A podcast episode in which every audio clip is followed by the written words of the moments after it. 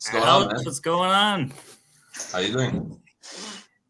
Doing good, doing good, man. Happy uh happy Wednesday. I feel like it's been been a while since we've done a podcast, but it's only been what five days. Yeah, I mean, time goes fast when, when we're plugging away. But uh here we are, man, episode five.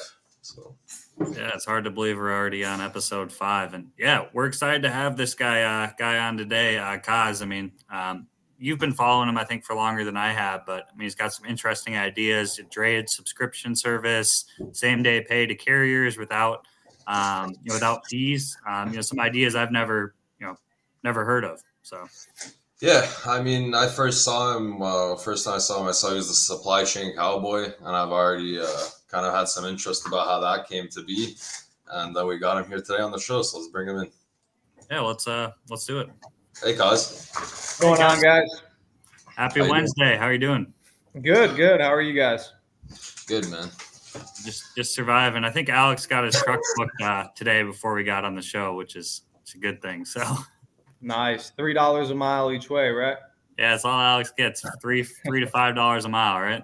Yeah, I don't run under four per mile. Solid, dude. I need to get a job with you, man. I don't know what I'm doing.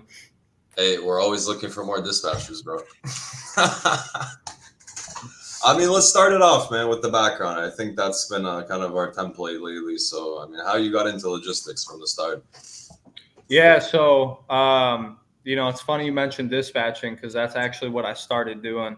I worked with um, my uncle, just brought me into random stuff. I mean, I was like 17 years old. So I was dispatching trucks for a long time, man, just local Chicago, um, you know, going into different states as well. Uh, so that's kind of how I initiated, you know, getting into logistics. Um, and I had a lot of ups and downs through my career. I worked for like a consolidator for a little bit without even knowing it. They were, you know, typical Chicago stuff. They were rail and freight.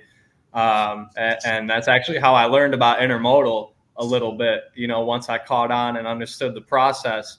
And it helped me because then, you know, I got into the brokerage uh, arena a little bit. I found the ad on Craigslist, um, like when I was like nine. Yeah. Landstar was hiring. So I was like, you know, being on the carrier side, I didn't understand the brokerage side. So I was like, I'm gonna go Wait, get a job. found with a the. Landstar ad on Craigslist. Craigslist. Do any companies Yeah. still hire on Craigslist, or what year? What year was this? This was like I was 18, so um, almost like it was about 10 years ago. Oh wow, that's Yeah. crazy to think how this industry has came in ten years. That you know, ten years ago we were still doing Craigslist ads for jobs. I mean, I had a driver hiring drivers off Craigslist, and that was only maybe two years ago. So who knows? Maybe Craigslist still still going, man. Yeah, no, maybe I'll have to try that out on the recruiting side. Start making an announcement on LinkedIn. Yeah, I'm posting jobs on Craigslist now, guys. It was a different time, man. Like I just replied to the ad. I was like, you know, I dispatched before. I know all about how to negotiate with carriers. They sat me down. They're like, we'll give you six hundred dollars a week, and if you book twenty loads in a week, you get an extra hundred bucks. And I was like, awesome. You know, I didn't even understand like you know real commission structures or anything like that. But I just jumped in there to learn about the industry, and that really opened up my doors because they did a little bit of everything. They were like an agent uh, for Landstar and uh, yeah, I learned the ins and outs, and you know, after that, kind of just moved around to uh, different startup brokerages, and you know, got got my uh, put some feathers in my hat. So and now you're where's Amnex? Uh, Amnex located? Are you in? It looks like it's nice out wherever you are. Um, I'm you in guys- Chicago. Oh, so maybe it's an optical illusion. I see the nice windows in the background. It looks like it's a sunny sky, nice day. No, seriously, like it was 30 degrees in the morning, and now I regret wearing a turtleneck because it's 60 degrees. So that's just how Chicago works, man. That should have given it away, I guess. The turtleneck. That you're not in, not in warm weather. Yeah. I- you got into it with Landstar, and they kind of gave you, and it's like uh, I talked about this a lot with overseas stuff. It's uh, some companies like a university. You know, you go in there, you don't get paid the best, but you you get you know some experience in, in the industry. So Yeah, that's all it is. Honestly, up until this point of kind of, you know, launching my own company, I always looked at it like that. You know, I made great money along the way. Um, but I always convinced myself, you know, I always got into it like, oh, I could have made more, I could have made more. But honestly, you can't put a price on the experience that I've gained and, you know, just being exposed to all the problems that, you know, I'm now trying to solve. Uh, you know, through my own company, that's you know, it's it, it pays off more than any dollar amount. No, I mean I tell that to a lot of people uh, that reach out to me and say, "Hey, you know, I've never done done any dispatching. I've never gone into brokerage. Like, how do I start?" And I always say the same thing: find any role that will let you come in with no experience. The pay might not be great, but stick it out and just learn as much as you can, as fast as you can, and you know the opportunities will find you after that. Because Just a lot of people sign a non-compete. You're missing one part. Just don't sign a non-compete. yeah, yeah, yeah. I mean, I've never been involved in that, so let's definitely take Matt's advice on that. But um, yeah, I mean, you got to start somewhere, and I think um, you know, there's a lot of courses coming out where hey, you learn how to dispatch, pay a thousand bucks, and I always say like you can't learn logistics without doing it, and it's it always makes more sense to get a base level job than to maybe pay for a course, in my opinion. Well, you see that in the broker side too. Like I was talking to someone the other day, and there's a freight certificate, freight booker, uh, freight uh, boot camp uh, certificate, and there's people that are applying for jobs saying, "Hey, I'm a certified freight broker," but you've never, like, you've never moved a load, you've never worked in a brokerage. I So it's great, you have wrong training, with- but with doing some training, but I wouldn't put my my eggs in the basket that you'll get a good job with just the certificate. Oh yeah, hundred percent. Training is great, but yeah, I mean, going to a job and being like, "Hey, yeah, I got a certificate. Hire me," is might have some problems. No, So it's, it's next funny. step? Where, where did you go after that? Yeah, so no, I just I, I helped a, a couple different trucking companies start up brokerages because that was like every trucking company when the market you know was good, um, they all wanted to start brokerages. So I did that for like a couple companies uh, throughout my career. You know, just small startup shops. To this date, you know, they're still uh, pretty small uh, if they're around at all. I have no idea. And then you know, I, I ended up in my last company uh, which you know we blew up pretty quickly, and then um, you know started to do my own thing. But that, that's the funny thing about you know uh, the experience aspect. Um, at one of the startups I was at, I only hired people with zero experience, and it turned out to be the absolute most successful um, you know startup that there was. So honestly, it's it's easier to train new people than it is taking a person out of one company and then trying to teach them the new way when they're used to like the TQL way or the you know whatever Uber Freight way. You know, it's all different. So Yeah, it's funny you mention that because when I was job hunting, I don't know, a couple months ago, half a year ago, let's say, um, somebody had told me, you know, I had a lot of experience at the time, and they said like, oh, I'd rather hire somebody with zero experience because my company does things such a specific way. It's faster to teach a new person than to retrain you. And I mean, I kind of thought it was silly, but the, the principle does make sense. Well, there's a lot of bad habits that are taught too. I mean, Yeah. you see all this stuff on LinkedIn every day of bad outreaches, and you know who's somebody's teaching, someone's teaching this stuff. So to unteach bad habits, I can see being you know a problem too. yeah, no, a a hundred percent. You see a lot of that. I've seen a lot of it on LinkedIn. I don't put a lot of like personal opinions out on LinkedIn. I don't know if you caught that on Alex because you've been following me for quite some time. You know, Yeah, you're like a pretty, uh, I would say, reserved LinkedIn poster when it comes. yeah to you know I, I try and keep it professional. I try and be a little funny you know um, but yeah there's a there's a lot of like just bad stuff out there especially now.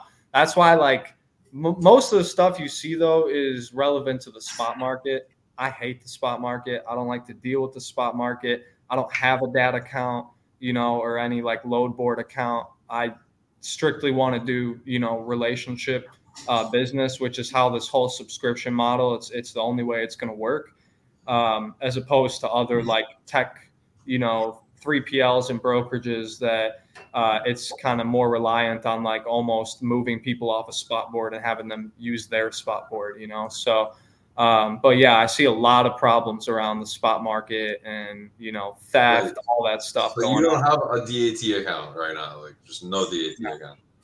Oh wow, no, no Uh, that's the first. Yeah, that's the first. thing. And it's a great tool. It's a great tool. So it's not a dig on on DAT at all. Uh, No. They're a very impressive company. You know, they've gained so much market share. I admire them, um, but n- no way that uh, with everything going on right now that I would. I don't even need it. First of all, But second of all, I'm not going to risk that type of stuff because if someone takes my load, man, you know, I'm, I'm i mean, so let's get into that. Like, since you don't have a DAT account, um, like tell us like what, what does your day look like what type of freight do you move how do you move it like you know like yeah i guess adding on to i'm guessing your freight you're not getting a lot of same day freight or last minute freight no i don't want it. I mean so let me kind of give you guys a rundown of exactly what what we do so you'll have a better understanding. So most of our work is is drayage and warehousing. So we do a ton of fulfillment for like e-commerce um, you know different uh, different types of companies that start with first mile and then you know need us to transload stuff, warehouse stuff, then uh, distribute out. And um, as far as the truck portion, we usually just outsource that, you know, to someone we have a relationship with. I know a lot of big trucking companies, um, you know, that we let handle that on, on a contract basis, basically without the contract. You know, it's like project freight.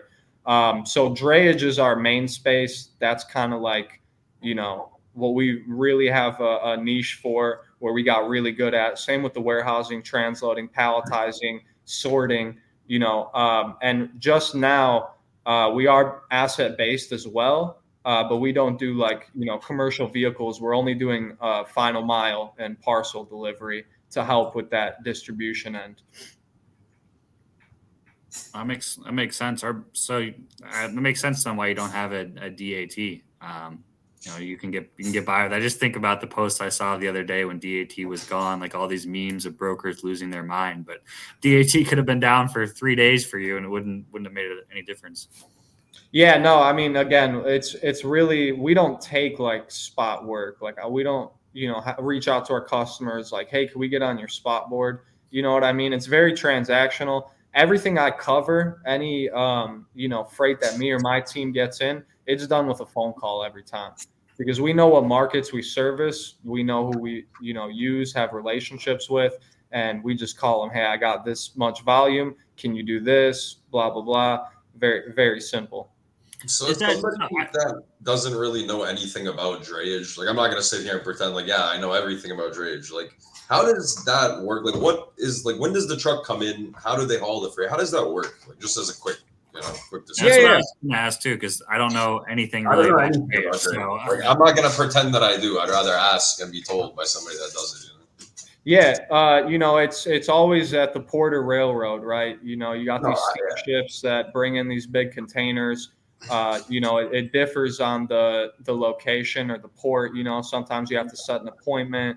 Uh, some railroads are first come, first serve. I mean, most I would say.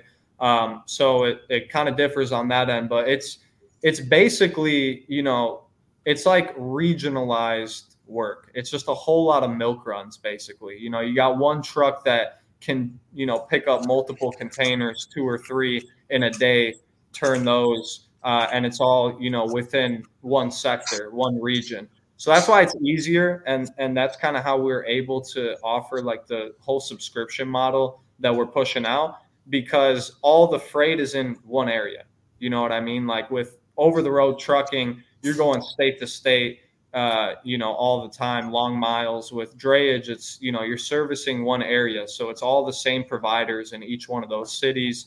Um, you know, and and they can try and move as as much as they can, basically. So when the container comes off the ship, from my understanding, it goes onto a chassis. It's a, it's mm-hmm. a. I thought yeah. a truck would come in and pull that where into a warehouse to be offloaded and then reloaded. Yeah, yeah it, it goes to you know depends on your customers, but you know goes to a warehouse, goes to a distribution center. Uh, it's usually drop and hook, you know, for like yeah. big uh, companies like large retailers, you know, because all their containers are floor loaded. Um, and then you know you drop a container two days later it's empty you bring another loaded back take that empty terminate it at the port uh, so um, you guys aren't really doing like like that final mile stuff where it's like you're not really hauling otr you're just bringing in and out containers to warehouse for the most part yeah well we bring it to our own warehouse so uh, we do, yeah we do you know we lease warehouses and things like that and we do the fulfillment um, for the customers and they send their own trucks in a lot uh, of the so time. The container goes to the warehouse, it gets offloaded, then it gets reloaded into some other OTR truck to, to go where it needs to go. Yeah, exactly. You know, it's really uh, the core of like supply chain. You know, I don't really like to think we're in logistics, just logistics, transportation. It's just like supply chain as a whole, you know? Yeah. So like I, I basically I never thought about it. Like when the container comes off the ship, then what? So this is the the first step I would say. Like yeah, yeah, they just shoot it into the sky and hope it lands wherever it needs to yeah, go. shoot it out of a cannon into the final destination. Yeah, that's it. Yeah. How, how does that work with with cost then? Um, because I mean, I know with a truckload, I mean, it's pretty easy. How much does it weigh? Where's it going from point A to point B?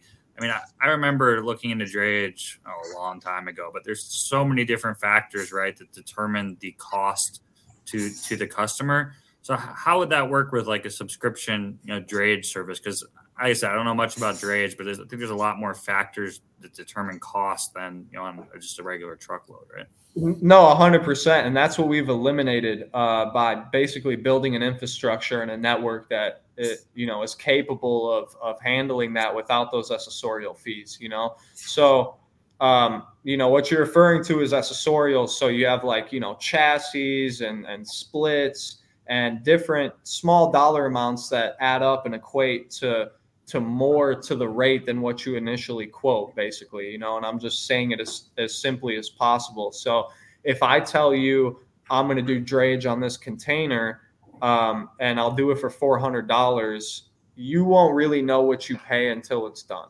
So eh, the bill will actually be like $675 or something like that right?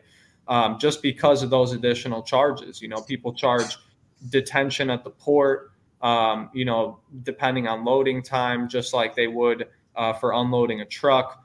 Um, you know, chassis fees. Everybody makes up their own accessorials, basically. So, like, some people charge thirty dollars a day for chassis, some charge forty. Like, you never really know, you know, and it's a huge problem uh, that you know I've seen time and time again for different customers because they really don't know what they're paying. You know, so basically, we have created the infrastructure so all of our rates are just monthly subscription rates. So every container, every lane has a specific dollar amount to it, and it'll never be more, it'll never be less. I feel like that'd be a glad you brought that up. I feel like that'd be a big problem for you know a lot of customers. You know, they think that it's going to cost 500, they get a bill for 800. You know, going back and forth with the billing department sounds like it's you know can be a, a major a major headache you know not knowing what it's going to cost and there's probably brokers who you know are know dishonest and probably take advantage of that i would i would guess. A hundred percent yeah a lot of the times you know people are throwing uh, different accessorials on there like congestion fees or uh, additional day of chassis or a split when they didn't really have to go to a different location. Like it's super common and uh, i've seen it firsthand.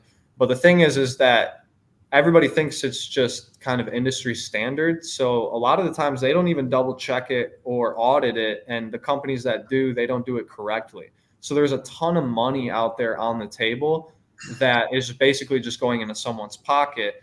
Uh, and you know, business is business, but I'm just going to come in and save them that money instead. And you know, we'll still make you know a living, right? It's it's going to be at lesser margins, but we'll have the volume, and that's what's important.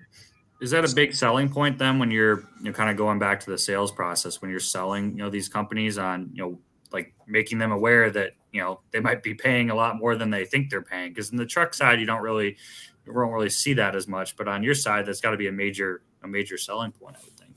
Yeah, pretty much. I mean, I don't really vo- voice that because a lot of the calls I get on, it's like, "Hey, we don't believe you." You know what I mean? Like we've been paying accessorials for years. What are you talking? Yeah, like you know? from from the beginning, everybody paying it. Like. Yeah, and you know, I talk to a lot of people, and it, it's just like you know, it's a funny concept to them. They're like, "Wait, so um, we only pay this rate, and we're never like, what about chassis? What about this?" I'm like, "Why ask the questions? Just get yeah. into work. Don't worry about it, and just watch it get done." Because I, I don't want to go and be like, well, you never had to pay those fees anyway. You're just working with the wrong people because I don't want to, you know, put other people down basically. But, so then, how does it work if you do actually run into like, um, like those some of those fees? Like, let's say you quote, just for example, you're like, hey, I'll move this one container into this warehouse for you. It'll be four hundred dollars. But what happens if you get like detention or if like you get hit with something? Like then what? Like we don't. You know, that's how we have it. Um, our infrastructure set basically because we have like lease deals for trucks, right? Uh, so we pay those each truck like a weekly amount for that truck, basically. So let's say my truck costs me fifteen hundred a week with the driver, and then you know I don't have to pay anybody else. You have like set costs. Is basically yeah. like, for lack of a better term, like a company driver. He gets his weekly pay. He's going to run as much containers as he can, and that's it. Exactly. Like we have it set up like that basically to where there is no room for someone trying to get one over on me or yeah. you know on Yeah, you have like a fixed operating cost for the most part. How do you deal though with things that are like out of your control, like the port taking too long or delays, you know, and adding detention? I mean, because like, you know, for truckload, I mean, you can't necessarily control if it's you know, a terrible facility that you know has a bad reputation for keeping trucks there for 12 hours, you know. Whatever, the driver's getting paid at the end of the week. What's it matter? Yeah, the driver I mean? has weekly pay, and, daily pay. Like that's true. yeah, and no matter what, like we're positive at the end of the day, you know, on our P and L uh, per se. So it, you know, sometimes we take a hit. We don't get as much times or turns out of a driver, uh, but it, you know, it's not an issue. We're still making money, and it's, you know, it's just a different way of doing you know, right. transportation it's cost. It's a fixed cost to the, the customer, fixed cost, you know, running costs for you for the most part. I mean, the drivers are getting, you know, they know what they're getting paid. Um, I like that that model with company drivers, where it's like, um, you know, a lot of carriers have shifted from rate per mile. A lot of guys are starting to get paid weekly because you know the, there's just some the drivers that get paid per mile they want the most miles but in this market it doesn't make sense so a lot of carrier like owners have switched to say hey i'm going to pay you 1500 a week or whatever it is, 2000 a week, and you're going to run any load I tell you to short or long. And at the end of the week, you get the same pay. It's fine. You know? Yeah, no, and that's, you know, what we touched up on when we talked previously is that's how we're kind of trying to create same day pay to drivers, almost like Uber. You know, once you complete a trip, you get paid, right? And we want to do the same thing without the percentages and the quick pay and and all that stuff because – at the end of the day, a lot of these companies, you know, their commodity is freight, but our main commodity is money and cash flow. And it's a huge issue in the industry right now. Ton of brokers and uh, different companies out there not paying their bills and just messing up people's operations. Um, you know, a lot of disputes. I mean, you see it all over LinkedIn. People just not getting um, you know their money basically. So we want to solve a cash flow issue moving forward as well you know? So no matter what that doesn't really uh, occur so that you know companies aren't getting left out you know in the rain basically.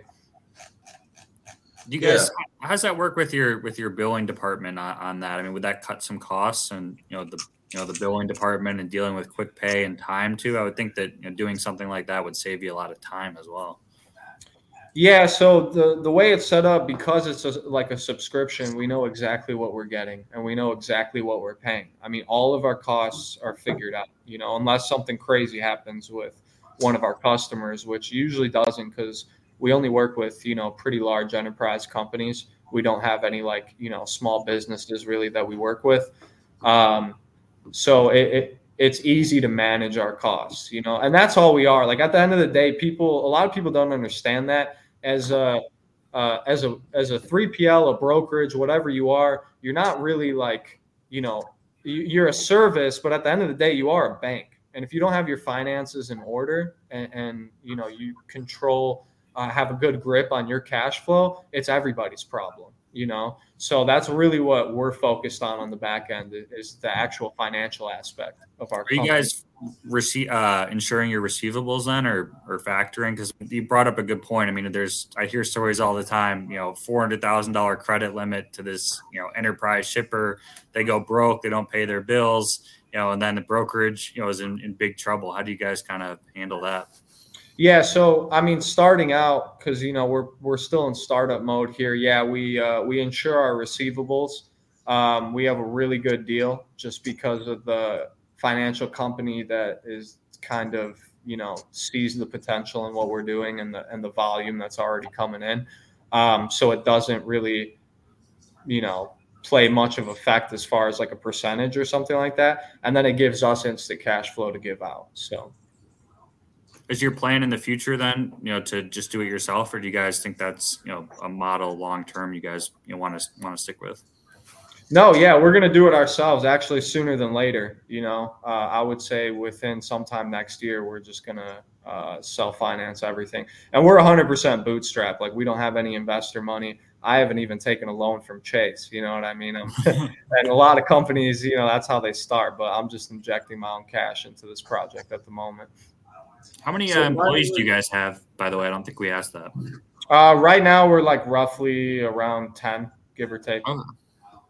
So do you have like your own trucks that, that you're running this or this is just given out to like carriers, you know?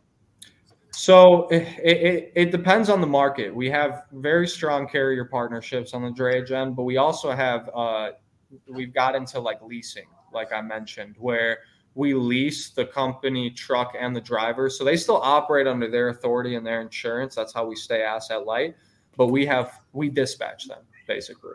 Uh, so, so yeah, basically like I have one of my trucks um, it's in the same situation. It's my truck, it's my authority, it's my driver, but I basically gave it to to a broker that I trust, and he just runs my truck Monday to Friday. yeah, like, exactly. Uh, so it's the same idea. Yeah, and we have a set amount that we pay them on a weekly basis, but you know, we're obviously with the work we're giving them, we're making more. So it's like yeah, so you basically just tell them, I'm taking your truck and your driver. He's running Monday to Friday. I'm going to pay you at the end of the week this amount, and that's how that works. Yep, hundred percent. That's smart. Everybody's happy. Everybody's happy. Yeah, I like that. I like that. It sounds like you got carriers in the chat that are already wanting your uh, freight. Looks like Abdul asked, "Do you have loads out of the Houston area?" yeah, we do actually. We got them everywhere. I mean, guys, add me on LinkedIn. We got a ton of uh, you know drayage work coming in like crazy. Um, I think like come January, it's you know it's I mean, gonna be news headline worthy of like how fast we're growing basically. Are, are you going to be adding one of these into the office then for for all not in a million years no.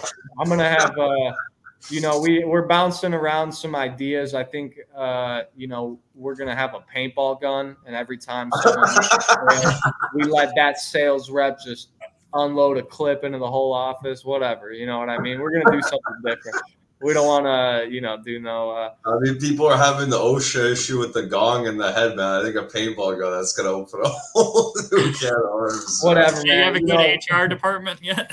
hey, I only I only hire tough guys, man. You know, like that's one thing I've noticed is this industry has gone so soft. Like, I I hate some of the stuff I see on LinkedIn. You know, I've always been uh, very direct. Uh, with you know, I've managed a lot of people throughout my history. Like I always bring a good energy, bring a good vibe, but I don't, you know, I've never put up with like that.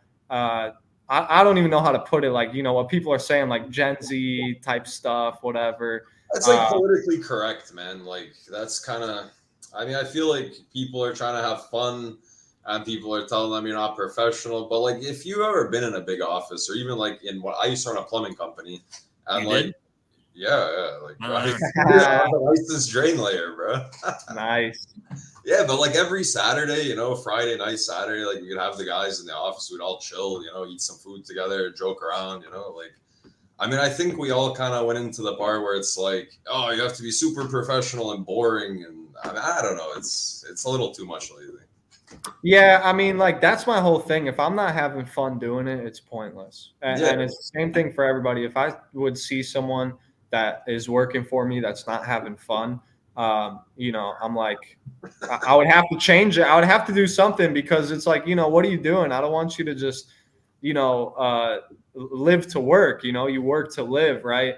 Uh, but with that comes a, a, set you know boundary like i yeah there has know, to be a certain level of work done before any like you know shenanigans start.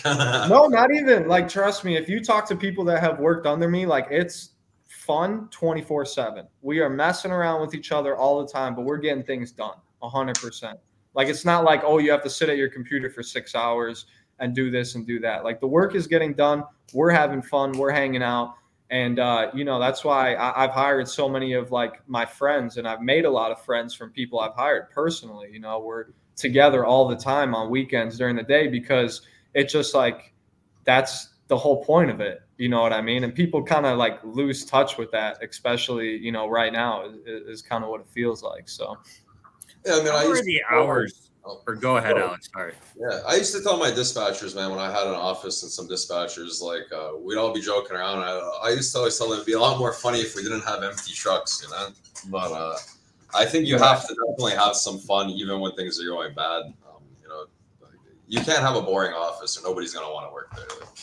Yeah, no, hundred percent how would you describe like drayage? You know, talking about you know hours and you know good culture. Sounds like you guys have. I agree with you 100. percent If you're not having fun, I think you're in the wrong industry. Is drayage like when you compare drayage like more to dry van freight or more to reefer hazmat freight? I mean, is there a lot of after hours more like drayage? or yeah, um, get into power only. look, it's it's like it's a 24 seven job. But the thing is, is that the people that do it enjoy it. Like seriously, like my guys on the phone 24 7 you know after hours. We're talking on the phone 24 7 we're playing call of duty together. We're talking about it in discord you know we're figuring things out you know. So it's um it it is a 24 7 job but it's not a job it's a career. And you know if you're someone that is career driven and you love what you do it, it's not really work at the end of the day, like they say. Because yeah, I mean, I feel like dry van freight. Once the trucks are loaded, that's kind of it. Um, I've learned a lot from doing just power only, where it's like um, the job kind of never stops. You do one, two, three, four shipments in one day with a truck. You're talking to the guys. You're trying to book them freight at 7 p.m. because you know, like that, that market doesn't fall asleep. I feel like you're always having trucks moving. I feel like you're always probably trying to, you know, get something moved at, at every time of the day. Yeah, it, it differs because not all the locations are open 24 7. So that's the cool thing. Like, you know, a lot of guys sometimes. Yeah, I mean, it's it, everything is kind of like timed. Like a lot of the ports operate regular business hours, and that's it. After that, you can't do anything. You know, yeah. uh, but some of the railroads and things are open twenty four seven. BNSF, you know, places that operate all the time, things are moving all the time. You know, so um, but again, like I don't mind, and that's why I've gained so many customers. I've gotten so close with a lot of like, um, you know, uh, Korean companies, and and they always respected me just because like I'm picking up the phone all day, every day. You know, like it doesn't matter what time it is. Like we're handling business, and that's how they operate too. So uh, it's only benefited me basically.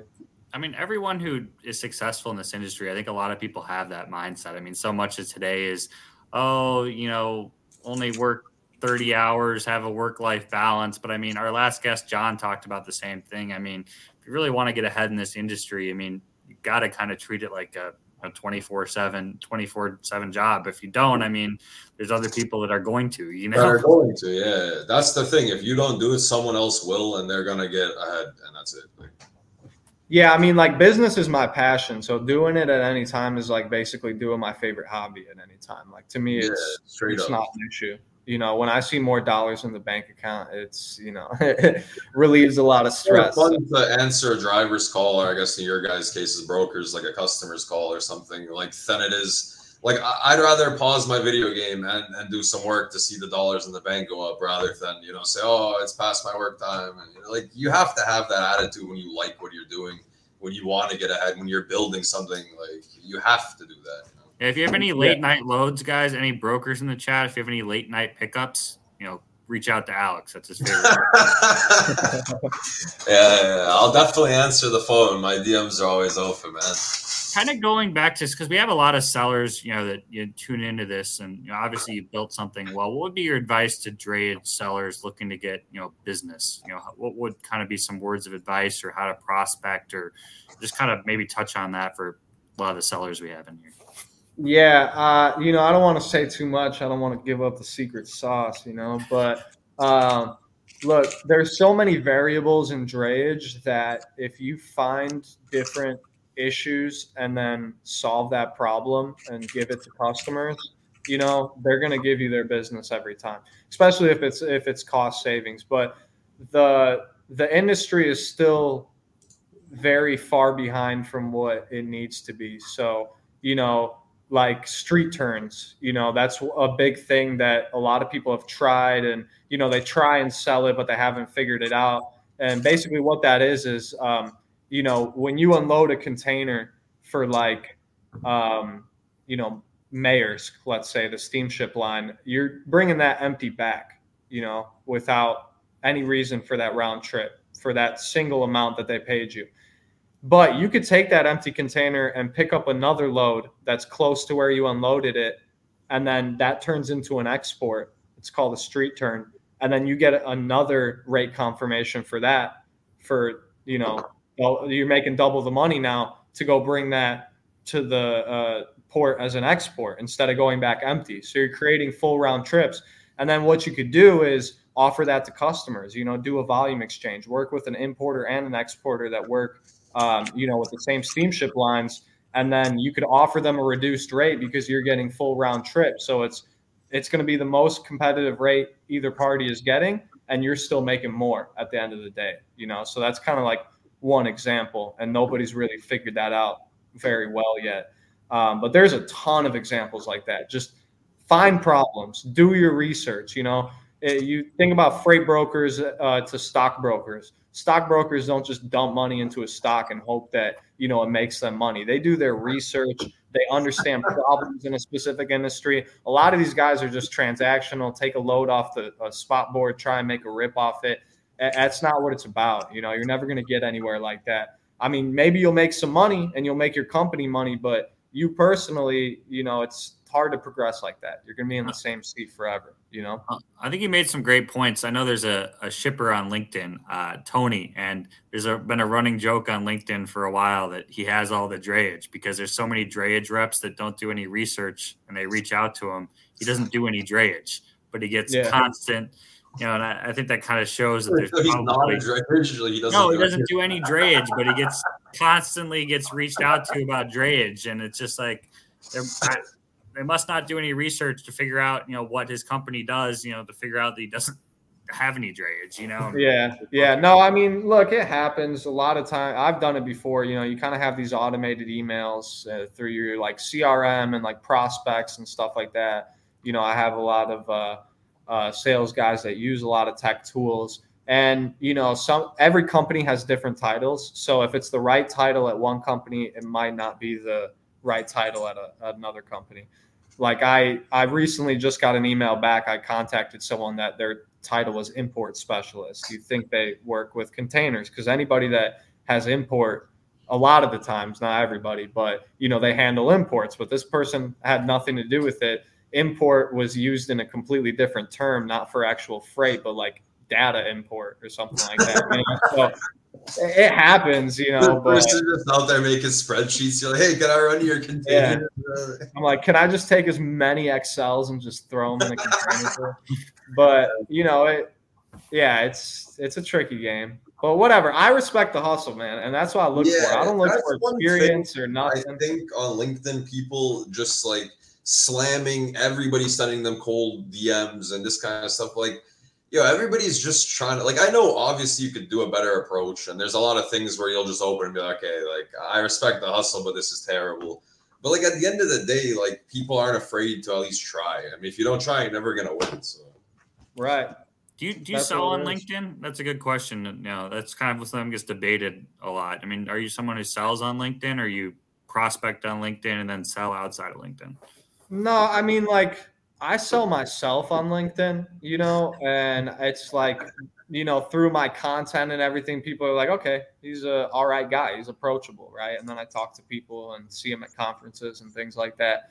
Um, I don't really like cold DM people, you know, unless um like the only people I've really cold DM as of late is other brokers because I've been helping some trucking companies, you know, get some freight um, for themselves because you know just personal friends that you know obviously struggling in this market. But yeah, I don't really hit up a lot of shippers on on LinkedIn. You know, it's funny you say that. I was the same way. I didn't hit up ship, shippers on LinkedIn, but I'm selling to brokerages now, and I feel like LinkedIn is a lot better tool for selling to brokerages than it is selling to shippers, just because of the because of the numbers, um, you know, in that sense.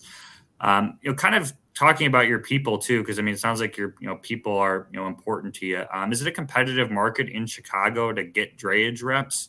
Um, you know, get you know get people to work or in that in that sense? Uh, not really. Again, most of my hires are zero experience. So they were delivering pizzas yesterday. They're doing logistics today. You know what I mean? Uh, and, and, that's how I prefer it.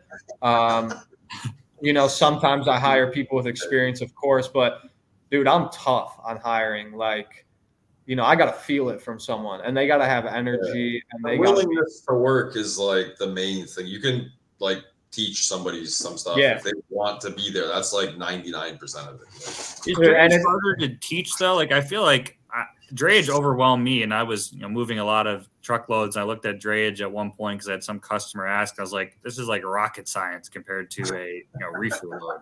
Like I, yeah, I, I mean, you, you just didn't have the right teacher, probably. Like it's really not that complicated when you jump into it.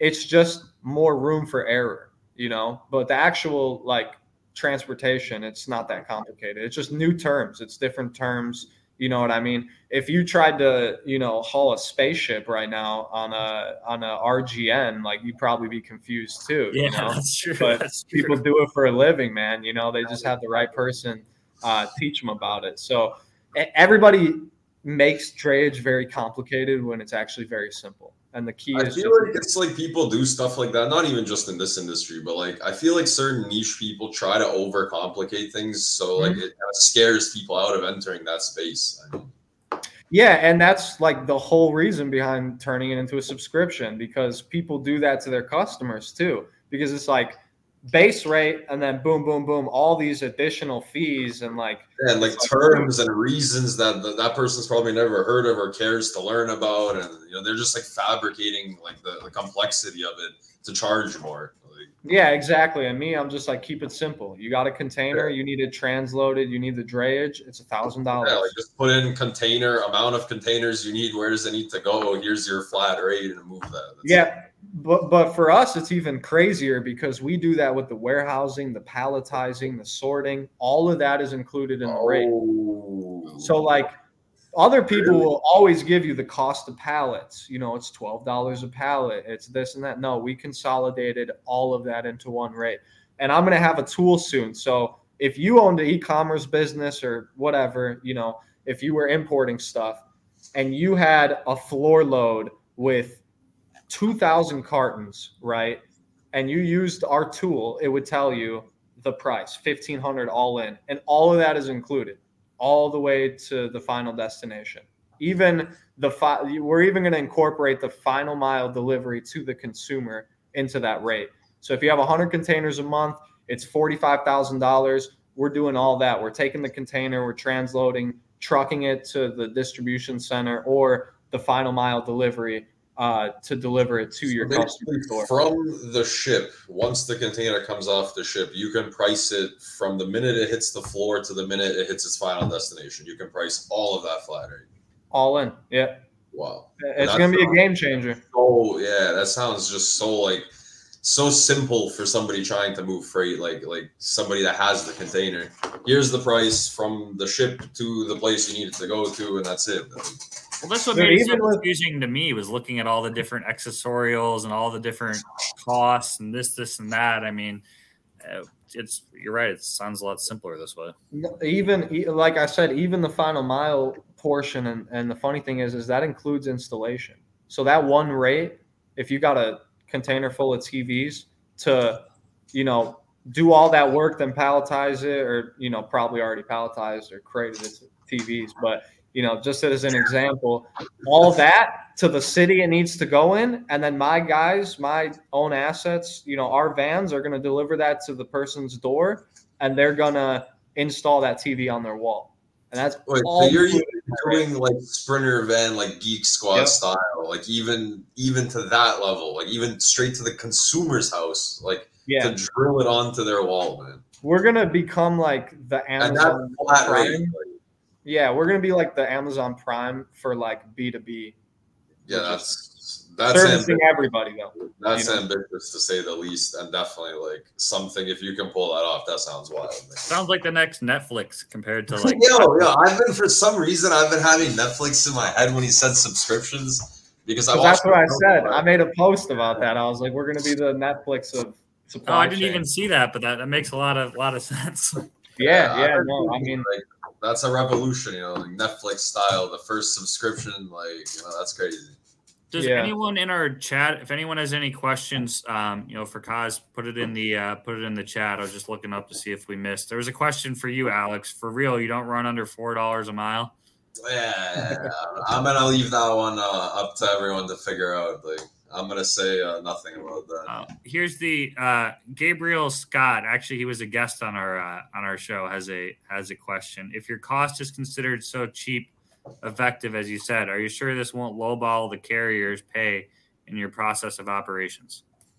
Yeah. So again, like we have our own infrastructure set up, so everybody's happy. You know, even if I do outsource to carriers, they're not complaining. But a lot of the stuff is on hourly drivers, or I mean, you know, salary drivers. So uh, there's no. Yeah, this there's is no our operators getting paid per load. This is Yeah. Everybody's oh. making money. Like it's Yeah. not, you know, again, I don't do transactional business. I don't do spotty business. It's all relationship based. So if you were to ask me for a load today and we didn't have a long talk and go through everything and make sure that it works for you and it works for me and we're both making money, I'm never going to give you that business. You know, we're never just going to last minute throw out to people we don't know. It just doesn't work like that. We're like an entire distribution network. We're not just like a typical, you know, uh, transactional freight broker or whatever.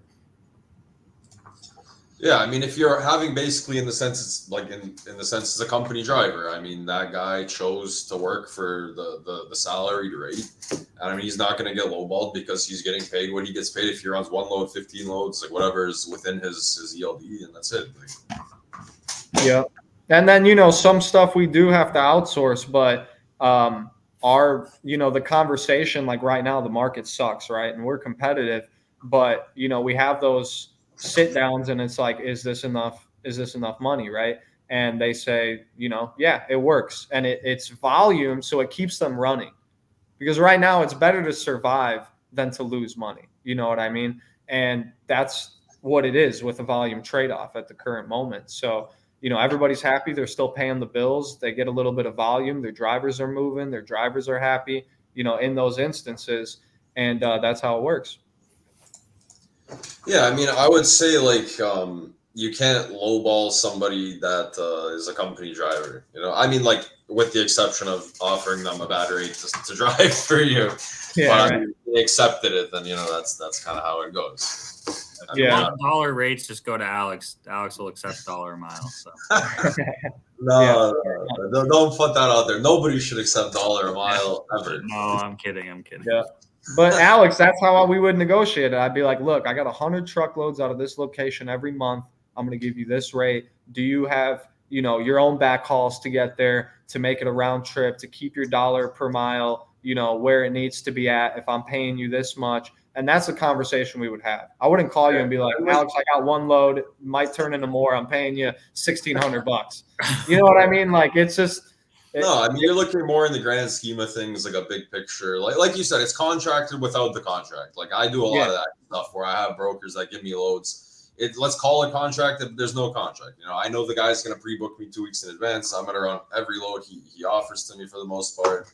And I mean that's a relationship. That's how that goes. And touching on that, actually, now that I've talked to you, what do you need to run in the ports? Because I know the railroads is that UIIA certificates. Um, is, is ports is just TWIC card, or can we? You don't have to have a TWIC card for that, or what? There, there's a bunch of stuff that goes into it. Yeah, you need a TWIC card. Uh, if you don't have a TWIC card, if you're picking up like you know stuff that goes on a flatbed directly off a ship, you can get like TWIC escorts. Uh, you know, you need pier passes, all this stuff.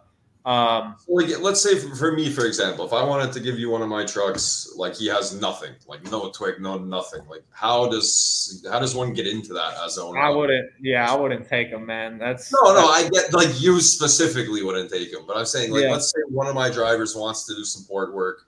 Like where does he even begin? Like I guess TWIC card that would be like the Oh. first thing. I mean, look, this is what I do when I have to train new drivers. Because if I know a driver is good, but he doesn't know drayage, and I know him personally because I've dispatched him before or whatever, I just throw him in with a driver that's doing it. I'll be like, look, dude, I'll pay you, you know, twelve hundred bucks for the week, uh, just to get trained, basically. And this guy's going to show you the ins and outs. And then you have to register that driver with the uh, UIIA. You know, if you're op- like, for example, if you're in Chicago, so you got to put them in the system. You got to have all their information, driver's license, um, you know, all that, and it's it's not complicated. It's not a complicated process. Yeah, you know it's I mean? just paperwork. Like, Yeah, it's just paperwork basically at the end of the day. And then you got to make sure that, you know, uh, as far as like the safety and because, you know, there's a couple differences. Um, but if, if you're in the business, you're in the business. So, you know, so I mean, as we're getting ready to wrap up here, like my real question, or I guess the question people watching might have, um, are you looking for new customers? How do they go about like reaching out to you about working with you and that kind of stuff? DMs, right? Find me on, yeah, find me on LinkedIn.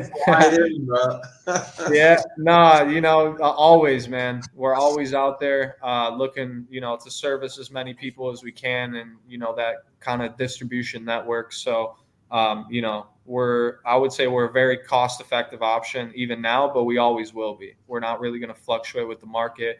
We're kind of like, you know, uh, we're our own club. You know. I, I Yeah, feel so- like this whole conversation, I've kind of gotten the idea, like maybe because I'm a chess player, but you're playing chess, not checkers. I mean, you're not transactional. You're counter all this different you know, back hauls, you know, this factor, this factor. I mean, you're you're going at it in a more complicated way than most brokers are, and I think that's why you're successful. You know, Yeah, it's like, you know, every broker wanted to be the next digital broker. And what does that mean? Right? They just want a digital load I don't board know. or whatever. That's not we're trying to be the next we're trying to be the subscription. We're focusing on the money and the cash flow. We're not focusing on the tech. Of course, there's going to be tech behind it, but we're not looking to uh, get evaluated and make money based off that tech. That tech is just going to be a tool for, you know, simplifying things, I not feel like Just moving as a carrier, every innovative broker has pitched carriers like, "Hey, we're the next best thing," and it's literally just an autonomous load board where you can't talk to a real person to get like real information. And like my biggest pet peeve with that, like my biggest one, is JB Hunt, where they're like, "Oh, hey, you can do this load. This is the shipper. This is the delivery. I'm not going to tell you where the empty is. I'm not going to tell you where to drop the empty until after you book it." And as a carrier, I just want to talk to like a human for like one minute and just be like, "Hey, can like can you have, like Uber Freight, JB like." These people are just pushing me onto an autonomous load board, and like it's annoying. I don't want that. Like I want to deal No. And look, it's funny you bring that up because customers and drivers have one thing in common. They don't want to use mobile apps. It's never going to work. It's never going to be sustainable. Nobody wants to get tracked all the time. Nobody wants to do double the work by updating their TMS and updating a mobile app and all this stuff. It's just not realistic, and that's what most of it is, uh, you know, based off of. Yeah, whoever asks me to send them a POD like only into their system on their own website, like that drives me insane, bro. I just want to email it to you and like not think about it anymore. It's just Well, so we complicated.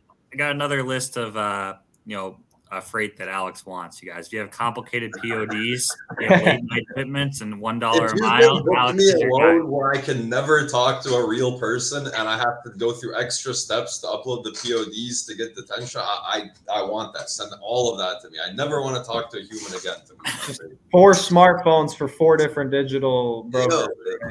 Yeah. Yeah, but I think subscription is that that's like you know Netflix did it. They were the first ones like, hey, subscribe, you know, like eight bucks and you can watch anything you want. People are like blown away. And like from my knowledge, nobody's doing what you're doing. Everybody's just pushing you onto a different load board and that's it. They're like, hey, come on to my load board and and haul freight, put up your freight, like whatever it is. You know? Yeah, I mean, look, it's like Amazon is basically just a logistics company at the end of the day. You know, and it's like you got to look through it. They're just an amazing distribution network. And if you looked at my LinkedIn, I personally taught Jeff Bezos everything he knows about transportation and logistics so, uh, back when I was like three years old. So you know, it's it, there's a there's an easier way of doing things, and that's what we're going to pursue. Oh, Well, it was a good learning experience for me. Like I said, I didn't know much about Yeah, drayage, and I I, never I, I learned a lot. So it was great having great having you on. No, I'll Since- invoice you guys for the consulting after this. Since Koz didn't bring on any visuals of his own, uh, I took the liberty to make one for him before he came on. Yeah, that's my future yacht. That's uh, that's gonna describe him best and his attitude best as a free spirit, and uh, I think that's a good place to leave it with you, man. So, no, I love it, man. Hey, it was great. It was great chatting with you guys. Thanks for having me on. thanks for your yeah, time. No thanks, thanks, for, coming teaching on. Me, teaching me stuff about drayage and the, all all the best luck, man, going forward. Yeah, I'll see you in the comments section, Alex. I know. We're gonna, yeah, yeah, we're gonna keep going on it, bro. all right, man. Take it all easy. Right. Take it Take easy. It. Well, that was great. That was great. Um, you know, I mean, I, I learned a lot. Um, and you know, Koz is very entertaining and explained it well, and um, you know, very. I see why he does well in sales. You know, very charismatic guy. Oh, yeah, I think he said it best was when you're like, "Oh, hey, I'm a little confused about drayage," and he just said, "Hey, maybe you just didn't have the best teacher." And I mean, everything he said to me, like, it's just plain English. Like, we're gonna take it from the ship, put it onto a chassis, put it in the warehouse. Like, it, it doesn't have to be complicated. That's the thing. Hey, before we forget, because I feel like we never say this on our show, um, you know, at the beginning or end. Now, I'm not talking about the disclaimer. I was saying, uh, uh, yeah, I almost forgot. To, to give us, uh, give us a follow, Real Freight Talk. Uh, subscribe to us on YouTube. Um, you know, if you like the show, um, you know, support us. Give us a follow yeah, on uh, YouTube. The typical influencer, like like, comment, share, subscribe. we never really do that. I mean, we don't ever really say that, and I'm like, oh, I might as well start saying that. Um, we're yeah. Alex, we're gonna get on Twitter here one of these days too. But Alex is the the funny guy in our partnership, so he's gonna have to like feed me what to say. So what, yeah, what memes to put. Matt's the, definitely the more office oriented, you know, serious chess player. I'm definitely more of the the class clown. So let's put it that way. Good, good combination. Hey, it was a good episode, man. Thank you for your time.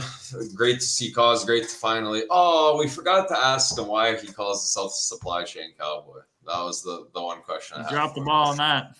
Yeah, I guess I'll ask him over DMs. yeah, if you guys are looking for our next show, we may or may not go live Friday. Um, if we don't do a show on Friday, we'll be back live uh, Wednesday before Tuesday or Wednesday before Thanksgiving. Yeah. Well, anyways, have a good rest of your day, man, and I'll see you in episode six. Yeah, you too. Hopefully your uh, your trucks are all uh, all gonna get picked yeah, up. We're gonna get back to the four per mile loads ASAP. Yeah. All right. Take it easy, Alex. Yeah, you too. Bye.